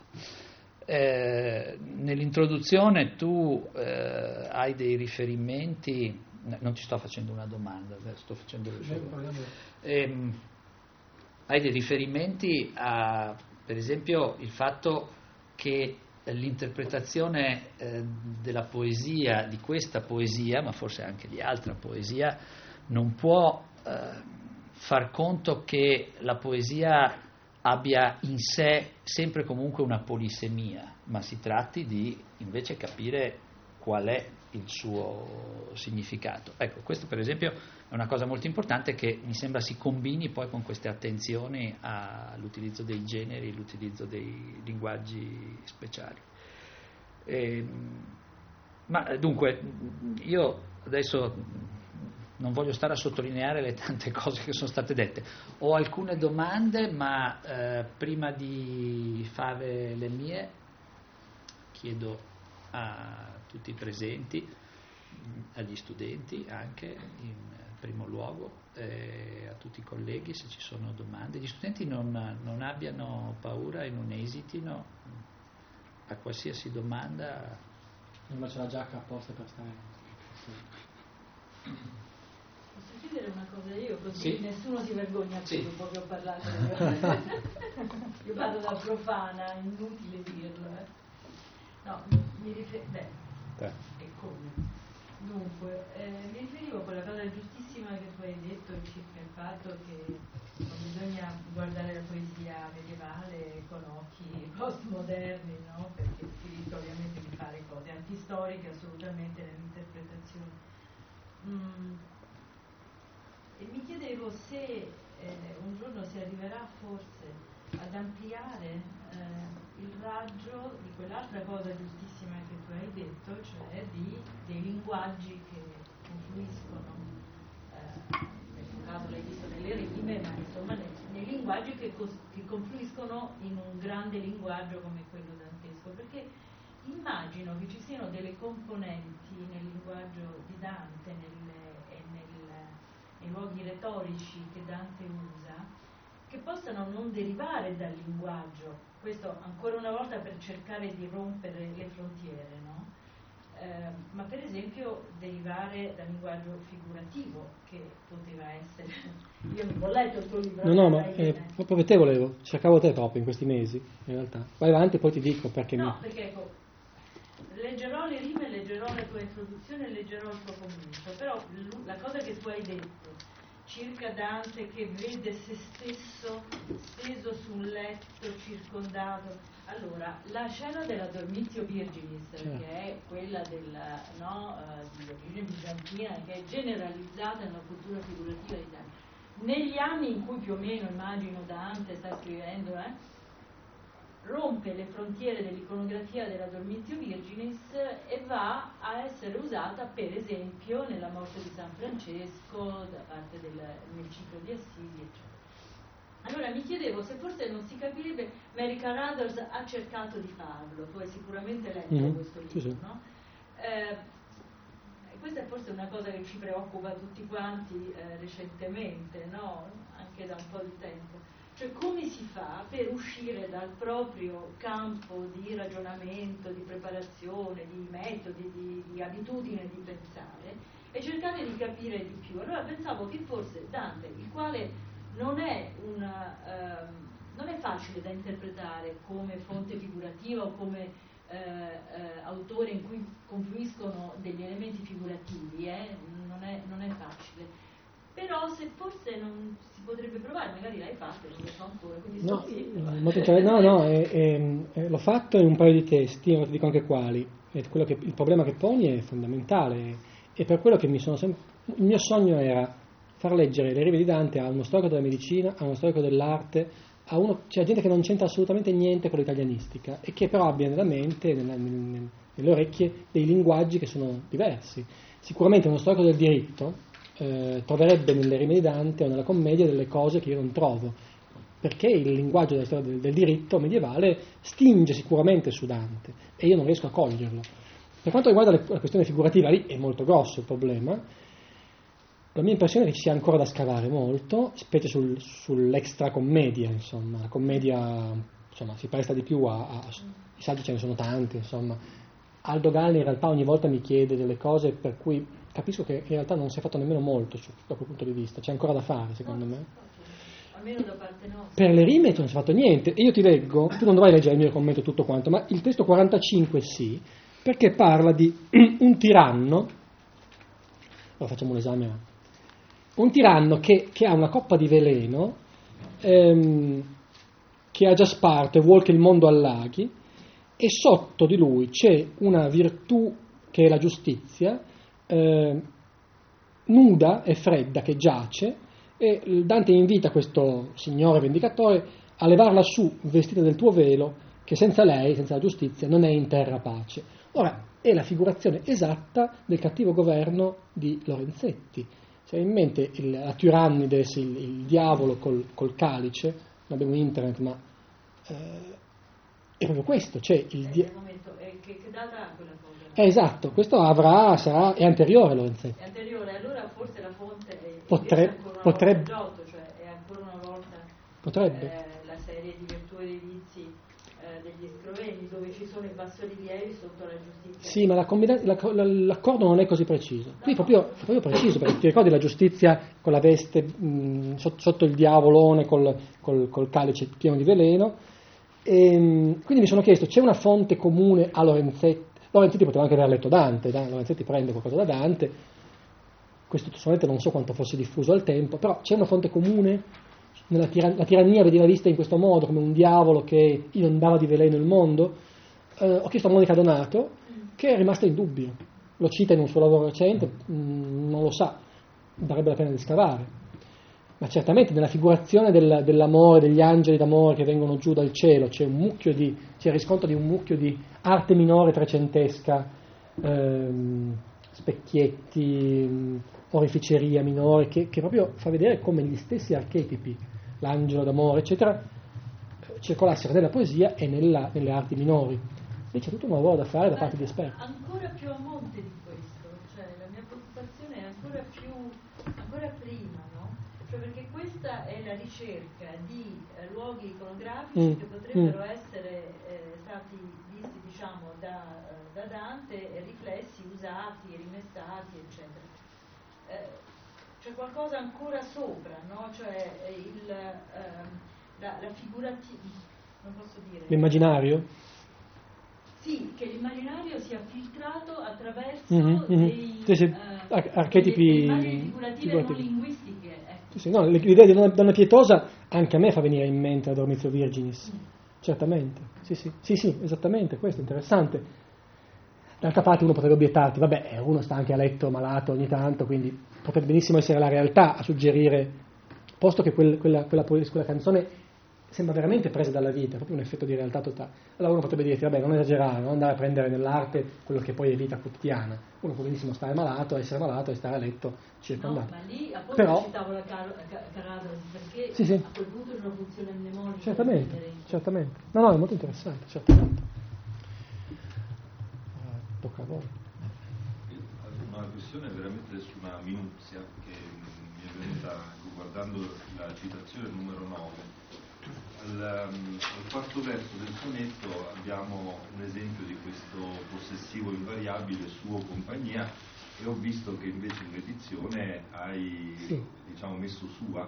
Sì, Eh, sì, mi scuso per questa scoccordanza. No, no, no, ma infatti è un piccolo lapsus eh, appunto interessante, ehm, spiegando che la forma invariabile è successiva e che però è accolta e che le testimonianze invece danno suo.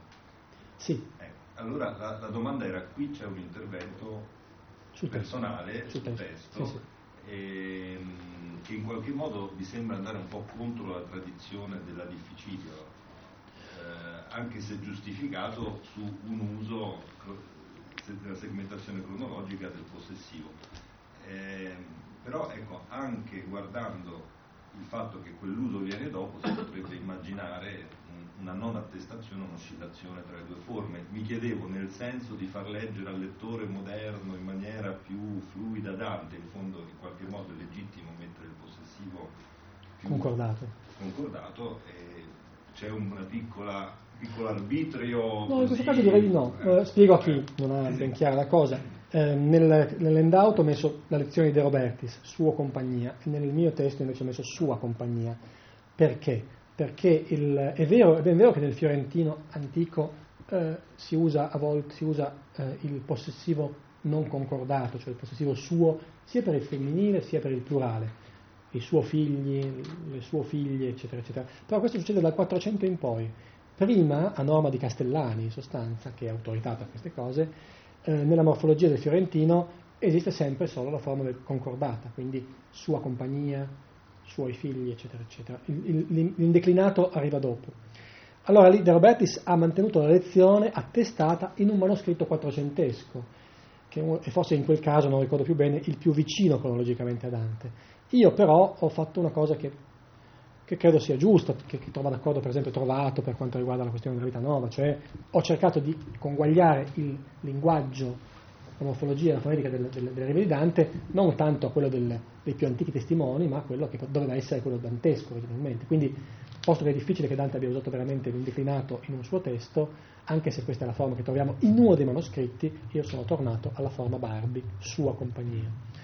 Uh, no, non ho pensato al lettore moderno, nel senso che se, se la forma, in altri casi sono avverto il lettore che la, l'uso linguistico è diverso da quello corrente. Quando Dante usa eh, bascio per bacio, spiego al lettore pazientemente perché eh, la, la, la, forma che io adotto è, è quella, oggi, oggi, oggi, che si usa a Roma, insomma, è la, la, schiacciata, palatale schiacciata, bascio e non bacio, insomma.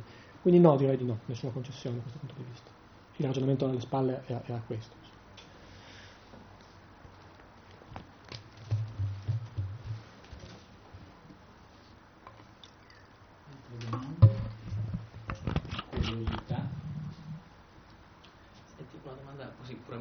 Procedurale, cioè nella spiegazione della lettera del testo, eh, come ti sei comportato, quale pubblico hai previsto, quali eventuali confronti con i modelli degli altri commenti mm. hai tenuto presente? Ah, I commenti sono bellissimi tutti, Contini a volte non, non, non spiega, Barbie spiega sempre, Foster e Boyd non spiegano a volte, a volte non sono chiarissimi, uh, De Robertis non spiega sempre, io cerco di spiegare sempre, comunque, tutto e in genere appunto adotto questa tecnica un po' piaciona, un po' simpatica del, del, del prospettare tante possibilità di, di, di, parafrasi. Faccio sempre la mia parafrasi e in genere dico sempre io prendo per questa, ma anche l'altra non è, non è inaccettabile. Um, eh, il pubblico a cui mi rivolgo è un pubblico, quindi è un pubblico interessato. Eh, può anche non essere un pubblico di specialisti, non è che, non, è che son, non sono mai troppo didattico, credo, cioè è un commento scientifico in realtà. Ehm, è un commento anche pieno di cose che, che, non possono essere capite chiaramente da tutti quanti, però ehm, mm, cerco di dare al lettore tutti gli elementi per il giudizio e quindi è un commento che può essere a volte difficile, che chiede attenzione al lettore e che però alle volte dire, penso sia possa essere appagante perché il lettore entra dentro il laboratorio, vede gli strumenti, vede le cose che ho tirato fuori io e a volte lo lascio davanti alla scelta. Per cui è un commento didattico, nel senso che io dico tutto e faccio la parafrasi, però do qualcosa in più rispetto alla parafrasi, dico attenzione qui potevo pensare anche a un altro tipo di parafrasi e quindi insomma è un commento scientifico senz'altro che però la fa un po' lunga perché vuole che il lettore entri dentro al testo e collabori per quanto possibile. Quindi questo. Mentre ho tagliato a zero l'intertestualità, no, in realtà il proposito, il progetto era tagliare a zero l'intertestualità. In realtà poi quando uno fa il commento, accumula schede, è difficile poi buttarle via. Per cui ce ne, sono anche un po' lì. Però diciamo, l'intertestualità mi interessa per un discorso linguistico, me interessa ricostruire la, quello che c'è intorno alla lingua di Dante, mi interessa capire la fonte di Dante, non ci penso nessun, in nessun caso l'idea che qui Dante sta alludendo a Cavalcanti come c'è in tanta dantistica, in tanti studi medievali, Contini stesso in certi casi, anche nei saggi su, su Dante Cavalcanti. Io non lo dico mai, eh, perché preferisco non vedere piuttosto che vedere troppo. E poi, com, come dire, nel commento c'è, c'è molta ling- storia della lingua, eh, una delle cose che bisogna fare oggi, che forse erano, erano ovvie per un lettore degli anni 40 o 50, era spiegare l'italiano antico e dire quindi che Bascio è Bascio per una certa ragione, non per un'altra e quindi c'è molto questo elemento. E anche un po' di filologia, cioè spiego un po' di concetti. È molto, molto didattico, però di una didassi di certo, di alto livello cercherei, spererei. Questo. Però la parafrasi è la prima cosa, perché, perché, perché è difficilissimissimo, molto spesso. Sì, ecco, cioè, pensando a Contini, è lo stile un po' apodittico, sapienziale, comico. A 26 anni. Eh sì, tra l'altro ecco, ho visto che tu nella bibliografia dove elenchi tutti i commenti eh, gli hai citato solo la seconda edizione. Sì. Eh, in certi momenti viene quasi l'idea che tu voglia operare, poi non è così, però una sorta di damnazio memorie. Questo a Firenze me l'hanno già detto. Te l'hanno già detto? Sì, sì, sì figurati quanto mi vogliono bene. No, però io penso a come probabilmente è stata, che insomma, tu hai studiato qualche anno dopo di me, ma eh, Contini lo si è subito da giovani. e quando Sì. si studiava. Cioè, oggi non succede, probabilmente non succede più neanche nelle università italiane, neanche nelle nostre, ma una volta invece sì. E, e devo dire anche che insieme a tutta l'ammirazione e alle tante cose che si capivano e che si continuano a capire, perché è uno di quegli studiosi che non si finiscono mai di capire, rileggendoli, però ecco, c'era anche un'insofferenza per tutto ciò che Contini non spiegava Mhm. e che si sarebbe voluto capire. E questo era un problema, perché soprattutto era un problema nel 200. Cioè, si vedevano queste allusioni che erano allusioni a qualche cosa che poi uno non sapeva neanche dove andare a cercare. E in questo io ho sempre pensato che Contini fosse un po' disonesto, soprattutto, cioè, non quando ha commentato Dante nel 39, 26enne, non si può che avere un'ammirazione sconfinata, ma eh, quando ha fatto per esempio la letteratura italiana delle origini, che pure già concede di più dei poeti del 200, ma eh, comunque presuppone sempre qualche cosa che lui non poteva non sapere che non c'era. Eh, anche nel- nelle migliori delle ipotesi. E, ecco, qui siamo su un versante decisamente diverso e che come tale io apprezzo molto. Eh, per quel che riguarda il testo e l'ordinamento, anzi no, scusa, prima un'altra cosa, Cavalcanti. Ecco, Cavalcanti, io adesso devo dirti il commento purtroppo, cioè, non sono ancora riuscito a guardarlo distesamente, quindi non, non ho in mente tanti casi. Eh, però ecco, nell'introduzione Cavalcanti non compare. E se si pensa agli studi di questi ultimi anni, diciamo ultimi vent'anni, ecco, invece il rapporto Dante-Cavalcanti è stato qualcosa di molto battuto, tutta la questione della vita nova, del rapporto tra la vita nova e la canzone Donna me prega, che, che ha dato luogo anche alla reinterpretazione di diversi testi eh, non compresi in, eh, in vita nova. Ecco, al di là della intertestualità, cioè della ripresa, poi chissà se veramente era veramente di Dante, come tu dici, una ripresa o invece una ripresa da Cavalcanti, non poteva essere qualcosa di più generico, però al di là di questi rapporti intertestuali, ehm, tu diciamo che idea ti sei fatta comunque del, di questo rapporto che noi oggi non, possiamo dire con certezza forse, è venuta prima Donna Me Prega, Mhm. è venuta prima la Vita Nova, ma il rapporto intellettuale fra i due è mm, fuori di dubbio e ecco quello che forse, però qui voglio sentire se, se- se per te è fuori di dubbio, è il ruolo di Cavalcanti, accennavo prima, un po' nello spostamento del- dell'oggetto della poesia. Ecco. Da questo punto di vista tu che, che idea hai della, della funzione di Cavalcanti in Dante, Mm. prendendo... Ehm, dunque, tanto di- eh, torno su Contini un secondo. Sto leggendo l'introduzione di Contini eh, ai miei studenti a Trento e mm, in realtà era un po' che non la rileggevo nemmeno io. E devo dire che, che, che- che non appartiene più a questo tempo, il che non è un complimento a questo tempo, cioè il saggio è eccezionale, quindi dice delle cose geniali, però il linguaggio che usa è un linguaggio che non passa più.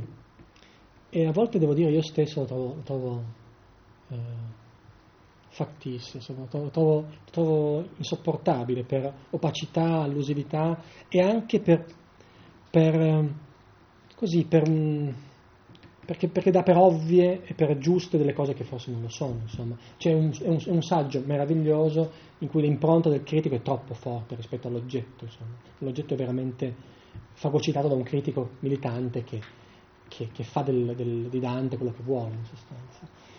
Poi va- vale per, tut- per ogni lettura idiosincratica, quindi vale anche per me. Però il mio linguaggio almeno appartiene a questo tempo, insomma, poteva essere all'altezza di quello che continui. Insomma. Però insomma il rapporto è interessante e, e, insomma, andrebbe, andrebbe- andrebbe discusso. Per quanto riguarda questa cosa ti, ti devo deludere perché dunque, la cosa importante su, Ca- per Cavalcanti, il rapporto Cavalcanti e Dante mi interessa in quanto diciamo che io non so che, che, direzione abbia preso, quello che constato è una declinazione comune del tema amoroso, molto interessante, cioè una, una di, di, di, di,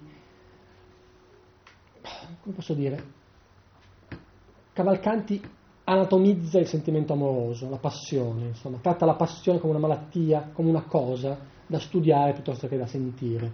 Ci sono alcuni testi in cui Dante fa la stessa cosa, in cui notomizza, insomma, tratta da medico da osservatore distaccato, eh, come patologie più, più, come sentimenti. Questa è una declinazione cavalcantiana del, del, del, dell'argomento, o forse una, una, declinazione dantesca che poi viene trasmessa a Cavalcanti, non so quale sia il, il, il legame. Però sì, per me Cavalcanti è quella roba lì, insomma. Mi interessa in quanto illumina quel modo di parlare d'amore. Per quanto riguarda i, i, i, i rapporti Dante-Cavalcanti, eh, questo è, nuovo, è uno dei miei limiti, dei limiti che ho accettato dall'inizio. Al, alla polemica, alla questione Dante in Cavalcanti, Cavalcanti in Dante di questi anni, ho chiuso le orecchie. Sarò molto esplicito. Uno perché alcuni contributi erano così scadenti che non mi è interessato vedere, valutare le ragioni e i torti erano letteratura sulla letteratura, erano, erano cose accademiche che non mi piacciono. Quindi una volta che gli elementi siano chiari, e sono molto pochi quegli elementi su cui possiamo ragionare, cioè se uno poi legge i libri e poi va a vedere i testi, capisce che poi il fondamento di questo dibattito è un fondamento molto, molto, molto limitato. Dante cita Cavalcanti nella Vita Nova in maniera un po' misteriosa, lo cita altrettanto misteriosamente nella commedia, come sapete, ci sono dei rapporti intertestuali, mm, interdiscorsivi fra i testi, ma nient'altro. Quindi è veramente molto difficile partire da questi elementi e ricavarne centinaia di pagine di illazione, meglio difficile, è, scorretto secondo me ricavarne molte, tro- troppe illazioni. Per me è già troppo quello che dice da, Contini nel saggio su Cavalcanti in Dante, cioè è già troppo. Eh, cioè io contesterei quasi ogni riga di, quello, di quel saggio eh, o del materiale, non potete citarlo. Cioè quando Contini parla di Cavalcanti che sala il sangue di Dante, secondo me scambia spesso degli elementi che sono di codice con elementi che sono invece, per, per elementi che sono invece di, di, di parole, di langue invece di parole. Faccio un esempio, eh, un altro mio bersaglio polemico che mi ha tirato per, come dire, ire. Avete tutti quanti letto le lezioni americane di Calvino, molti le vanno lette qualcuno aveva letto le lezioni americane di Calvino, questo libro che è un po' alla base del curriculum umanistico liceale universitario in Italia da un po' di anni questa parte, a me non piace. E, e non mi piace soprattutto l'inizio del libro, in cui parla di Dante dei Cavalcanti, che è, è un topos ormai usurato, per cui anche Calvino, nella sua casa del mare in cui si mette a scrivere le lezioni per Harvard, passa da lì e dice delle cose inesatte su Cavalcanti e Dante, come, come è giusto che sia, perché è uno scrittore, non è uno studioso. E e dice delle cose che appunto vanno in questa direzione, del rapporto molto stretto tra questi due amici, l'amicizia deriva da Contini, l'idea che, che lo nuovo sia amicizia deriva da Contini, che, tutti, che, che, dire, che, i due autori siano lo stesso autore che cambia nome e che il fatto che i manoscritti mettano un testo sotto il nome di Dante, uno sotto quello di Cavalcanti e invertono le attribuzioni è indice di questo lavoro d'equipe, a cui io non credo. Ebbene, in quelle pagine di Calvino viene proprio fuori questa, questa, questa, questo eccesso di questa sovrainterpretazione del rapporto Dante-Cavalcanti, che nasce appunto da due luoghi testuali, la vita nova e l'inferno, il decimo dell'inferno, in cui Dante parla del suo amico. Cercherei di evitare le ipotesi, specie le ipotesi su ipotesi su ipotesi che si sono accumulate negli ultimi anni, anche per una lettura fiduciosa di un saggio di Contini molto importante e oggi per una lettura di un saggio di Calvino molto importante. Non so, non so risponderti in realtà, veramente. Non, è un problema che non mi sono veramente posto. Per irritazione e per... E in realtà anche per un, un limite che è immanente al, com- al, commento, e cioè io veramente non faccio nessuna ipotesi su Dante Alighieri. Eh, posto che le rime non sono un libro, non abbiamo parlato, ma le rime non sono un libro, sono 85 testi messi assieme dagli filologi, in realtà io non faccio nessuna relazione su Dante come autore, alcuni amici mi hanno detto, eh ma adesso scriverai il libro su Dante. Non scrivo nessun libro su Dante perché non ho nessuna idea su Dante Alighieri. E davvero non è retorica, proprio così, non ho proprio nessuna idea su Dante Alighieri, mentre ne ho 85 sui testi che ho commentato. Questo è postmoderno per alcuni, ma niente affatto. Eh. Sì, dire che questo aspetto che adesso eh, l'avete fatto riferimento sta la difficoltà del lavoro, cioè Mm. La difficoltà Sì. del lavoro sta nel fatto che non si è in presenza di un libro e quindi su ogni testo bisogna far convergere di volta in volta fasci di illuminazione che sono diversi da testo a testo. Quindi questo dà la misura proprio dell'impegno che è richiesto. Il fatto che non ci sia un libro, quindi che non ci siano delle tensioni che attraversano e mh, prima Giunta faceva riferimento al fatto che lui, e lo scrive nell'introduzione, non, non si è soffermato tanto sulla- sulle questioni di legame tra un testo e l'altro e eh, riconoscimento di snodi nella carriera di Dante. Eh, questo effettivamente è una cosa che poi si lega col problema dell'ordinamento dei testi, no? E- però effettivamente è stato un problema nell'interpretazione, cioè si è rimasti molto attaccati all'ordinamento di Barbi, che poi è stato assunto anche da, da Contini, che è un ordinamento tra il, da una parte prima ci sono le rime della vita nova e poi vengono disposte le rime in una sorta di percorso eh, che procede verso un futuro radioso, eh, mettendo tutti i vari testi finché si può, vi si affianca a quelli della vita nova e poi si costruisce una sorta di percorso ideale. Percorso ideale che però non ha un fondamento di conoscenza, cioè non, ha- non è nemmeno riscontrabile con, eh, con certezza.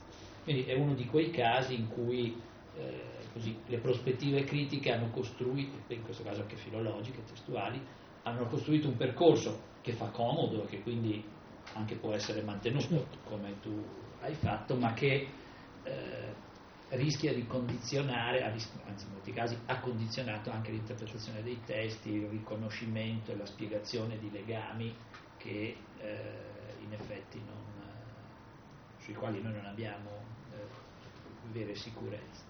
E questo ecco, è una delle caratteristiche su cui tu hai insistito e che credo possono essere molto apprezzate, il liberarsi, eh, anche nelle ultime cose che ci hai detto su Cavalcanti, il liberarsi dalla tanta bibliografia eh, inerte. Eh, questo adesso forse non c'è nessuno che ha seguito il mio corso su Dante del semestre scorso, eh, che era sulla commedia, su Malebolge, ma il problema della bibliografia dantesca è che c'è una quantità di eh, bibliografia che bisogna solo lasciar cadere, insomma, e avendola consumata in tempi molto brevi e poi dimenticarsene. E, e questo naturalmente comporta poi delle scelte, ma di cui l'editore si assume sempre la, la piena responsabilità. Ecco, anche è molto importante l'insistenza che tu hai messo su questo, cioè si fanno delle scelte, ogni, non si pensa, eh, in questo invece in passato, nei commenti passati, c'era un'ambizione di, non dico di eternità, ma però insomma si si forniva un commento che non, eh, finché è stato io Contini il suo commento non è che sia stato molto discusso, mentre di ragioni per discuterlo ce n'erano molte, cioè c'è stato un fortissimo condizionamento anche a un pieno e libero sviluppo degli studi. E, ecco, in, cioè, in questo senso si respira, come dicevo, un'aria molto nuova all'interno di questo volume. Poveri, siamo stanchi. Se ci sono altre domande che sono venute in mente. Ora non sono medievisti, vero? A parte medievista No, c'è qualche... Sono diciamo, studenti che tanto studiano anche un po' di letteratura medievale, ma un po' di tutto, quindi non riusciamo ad avere proprio una specializzazione No, so. sul Medioevo. Pur avendo un centro di studi medievali Accidenti. medievali. No, per Sì. questo lo chiedevo, perché Sì, sì. devo dire che penso Centro- sempre a Losanna come meglio. Sì, no, no, infatti è che c'è una separazione molto forte fra cioè, il nostro piano di studi non è come quello italiano, dove uno studente, più giustamente dal punto di vista di alcuni di noi, eh, uno studente si forma prima un po' in storia, un po' in Mm. latino, un po' in storia della filosofia e poi dopo si specializza o in storia medievale o in italiano. Uno studente sceglie attualmente due materie principali, italiano e storia dell'arte. e sei tu, cioè Mm. non studi la storia medievale, anche se poi magari in italiano si appassiona a Dante, ma eh, l'occasione, la possibilità che c'è per lui di formarsi, per esempio, sul Medioevo e poi allora di studiare meglio Dante è limitatissima, quasi nulla. Mm. Cioè non c'è uno scambio eh, tra le discipline a livello della formazione di base. Ciascuno si prende i propri studenti e se li tiene. E, e questo dà degli inconvenienti di formazione, a cui anche i nuovi piani che faremo non, non riusciranno a porre rimedio. Cioè non esiste quello che in Italia è il consiglio didattico, il consiglio di corso di laurea, all'interno del quale ci sono i docenti di tutte le materie che si confrontano e organizzano un percorso in parte comune e in parte specializzato. Noi organizziamo il percorso degli studenti all'interno dell'italiano e su questo percorso nessun altro mette becco. E così fanno gli storici dell'arte, così gli storici medievali, così i francesisti e, e quindi la, la zona comune Poca. in sostanza è- o è poca o non esiste Mm. del tutto. Qualcuno fa storia fra di voi? Ecco, uno, due, tre. Scusa, approfitto Sì. per dire Sì, sì. Eh, curiosità. Una ho guardato un po' a campione così alcune cose, non ho fatto il tempo a vedere il commento. Ecco, ad esempio la, la questione della, della tenzone, ecco, ho visto che re- rendi conto di quel dibattito. Dante Forese, dici? Sì, sì, certo. eh, scusa, della- di quel dibattito sull'autenticità Sì. e in fondo è molto simpatico dire beh questo dibattito porta comunque qualcosa dal punto di vista critico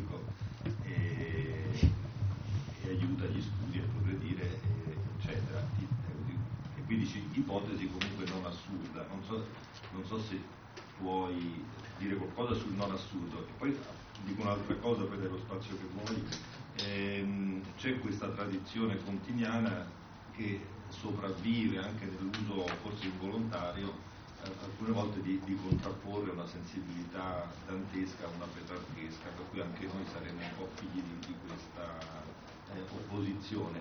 Eh, per, per te che hai lavorato in questo modo, eccetera, di questo, insomma, che, che cosa Mhm. ne fai prendo un po' un, un bilancio? Dunque, sulla prima questione, esiste questa, questa te- famosa tensione fra Dante e Forese, cioè uno scambio di sonetti fra Dante e Forese Donati, ehm, molto strano perché nel Medioevo italiano in realtà testi del genere, tensioni del genere, ce ne sono, non ce ne sono, ce ne sono nella- in Provenza, mm, sonetti in cui ci si scambiano accuse, insulti, eccetera. In Italia quasi niente, qualcosina.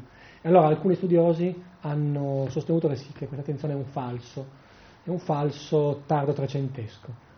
Allora questi studiosi sono stati un po' presi a, male, dire, a paccheri sulla faccia da- da- dai, dai dantisti più, più rinomati, De Robertis, eccetera, eccetera, perché, perché hanno quasi sicuramente torto. Detto questo, un commentatore dovrebbe cercare di trovare delle- dei grani di ragione un po' in tutto, e in effetti quest- un po' di ragione ce l'hanno, nel senso che l'attenzione tra Dante e è veramente strana all'interno della poesia del 2-300 italiano, ne sono sicuro su questo, posso, posso- posso dirvi. Non ci sono testi facilmente citabili a riscontro, e invece questi testi hanno più attinenza davvero con, con i testi tratado trecenteschi che citano questi studiosi. Ed è anche vero che la, la, la, la Tenzone ha una tradizione manoscritta molto strana, eh, per un pezzo addirittura tardo cinquecentesco. Però è anche vero che filologicamente poi alcuni testi della Tenzone sono nel Chigiano, che è un testo un manoscritto del terzo quarto del Trecento, quindi è difficile che poi abbia, no, è difficile che abbiano un fondamento queste relazioni, anzi direi che non ne hanno.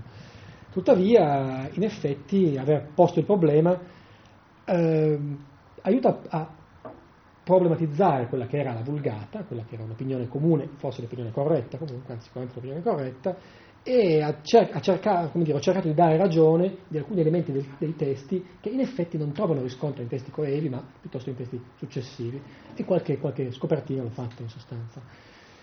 Dopodiché questo dibattito è stato portato troppo a lungo, troppo alla- è, un, è un caso interessante in cui c'era anche un'idea sensata alla base, poi il modo in cui questa idea è stata, stata esposta e la iterazione di questa idea da parte di alcuni studiosi ha fatto sì che l'idea e gli studiosi eh, finissero per essere screditati, insomma, in maniera un po', anche un po' tranchant.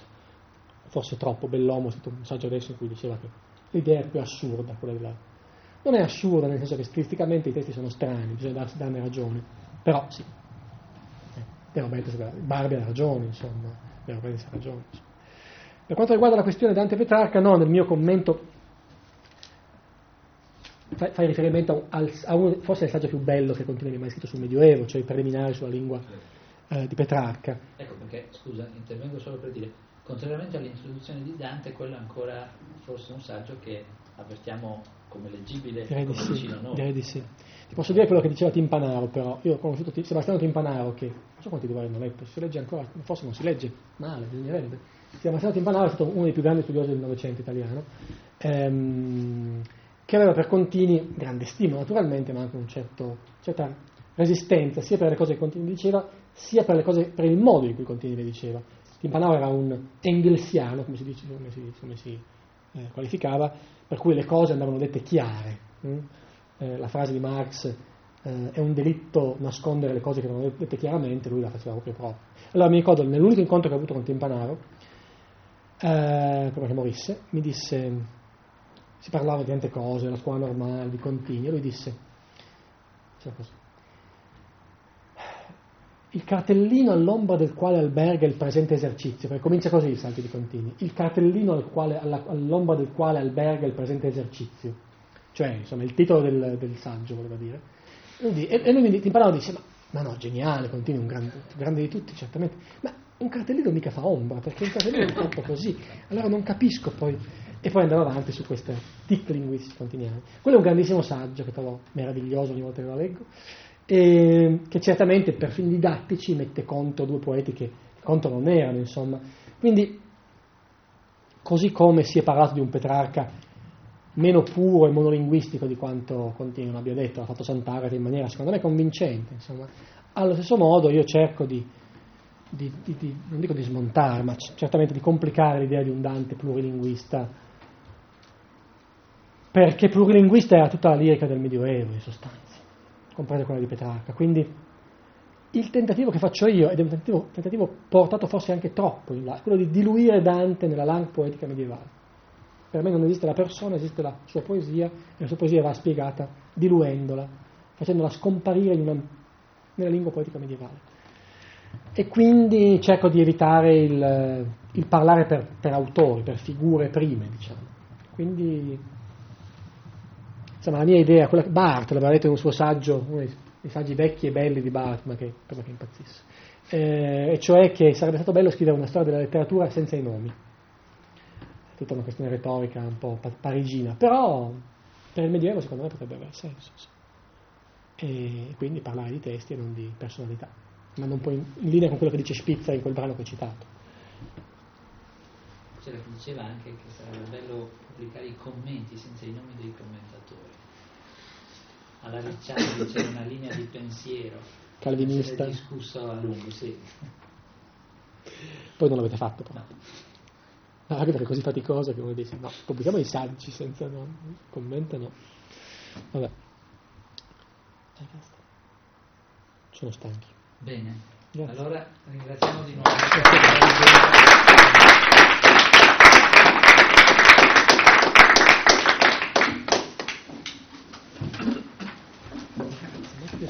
Eh, eh, grazie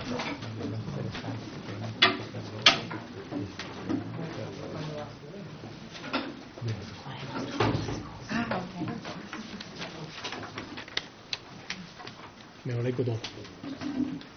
C'è l'indirizzo email? Sì, sì. No, ce l'ho già, ce l'ho già.